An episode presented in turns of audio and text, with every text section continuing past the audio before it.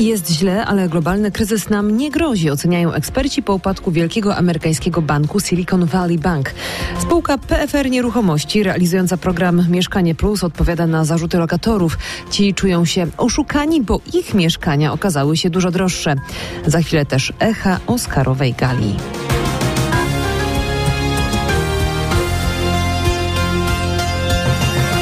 Są silne spadki, ale nie ma paniki. Poniedziałek na europejskich giełdach zaczął się w cieniu upadku wielkiego amerykańskiego banku Silicon Valley Bank.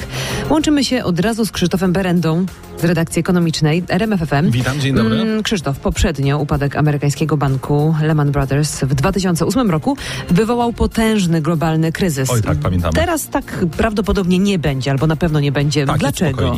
No, Dlatego, że tym razem amerykańskie władze wiedziały, co robić. Udało się szybko przejąć bank, udało się zagwarantować klientom depozyty, tym samym udało się, przynajmniej na razie, powstrzymać efekt domina w gospodarce. Nerwowość jednak widać. Europejskie giełdy tracą po około 3%, także ta warszawska.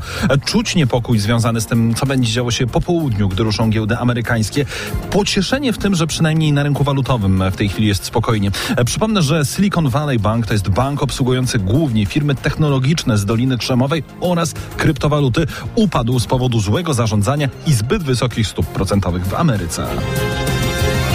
535 nowych zakażeń koronawirusem potwierdzono w Polsce ostatniej doby. To są najnowsze dane Ministerstwa Zdrowia. Już za godzinę skomentują je goście debaty w RMFFM Pandemia. Początek końca czy koniec początku? E, W studiu jej gospodarz Michał Dobrowicz. Dzień dobry. Mm, Michale, kto będzie twoim gościem? Wiceminister zdrowia Waldemar Kraska, a także lekarze, którzy od trzech lat leczą pacjentów z koronawirusem. Profesor Krzysztof Tomasiewicz i profesor Filip Szymański. Porozmawiamy o tym, czy koniec pandemii faktycznie jest blisko. Mieszkańcy Warszawy uważają, że tak. Myślę, że jest raczej koniec. Przynajmniej takie są nastroje społeczne, mam wrażenie. Myślę, że pandemia już dawno się skończyła. Nikt już nie dba o dystans. Jednak formalnie w Polsce trwa stan zagrożenia epidemicznego. Za godzinę zapytam, czy pandemia będzie jak serial, który ma kolejne sezony i nowe odcinki, czy może faktycznie jej koniec już jest na horyzoncie. Zapraszam do RMFFM i do radia RMF24. Mieszkańcy wiedzieli, że ostateczną ofertę poznają dopiero po dwóch latach. Takie tłumaczenie słyszymy od spółki Polski Fundusz Rozwoju Nieruchomości, która odpowiada za program Mieszkanie Plus. W faktach od rana mówimy o horrendalnych kosztach wykupu mieszkań, jakie zaproponowano lokatorom. Rozmawialiśmy na przykład z mieszkańcami gdyńskiego osiedla. Im przedstawiono stawki o wiele wyższe od tych, o których była mowa w momencie, gdy podejmowali decyzję o przystąpieniu do programu.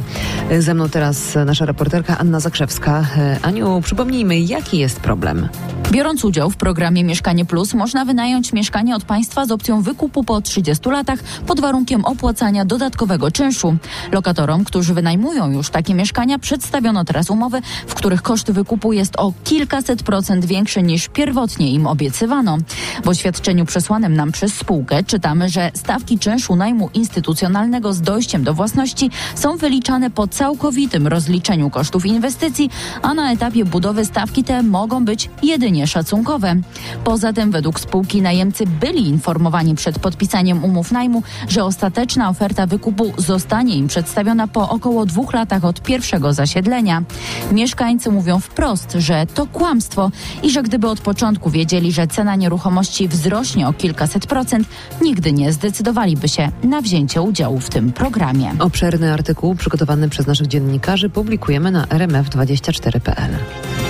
Czas na fakty kulturalne w RMF FM. A w nich oczywiście echa Oscarowej gali. O wielkich powrotach powie teraz Katarzyna Sobiechowska-Szulta. Witam ponownie. Obaj mieli kończyć kariery. Brendan Fraser po sukcesach sprzed lat zupełnie zniknął. Wrócił do Hollywood w wielorybie Darena Aronowskiego, by zagrać rolę życia i właśnie dostał za nią Oscara. Za drugoplanową rolę męską w filmie Wszystko Wszędzie Naraz Oscara dostał urodzony w Wietnamie Ki Huy Kwan.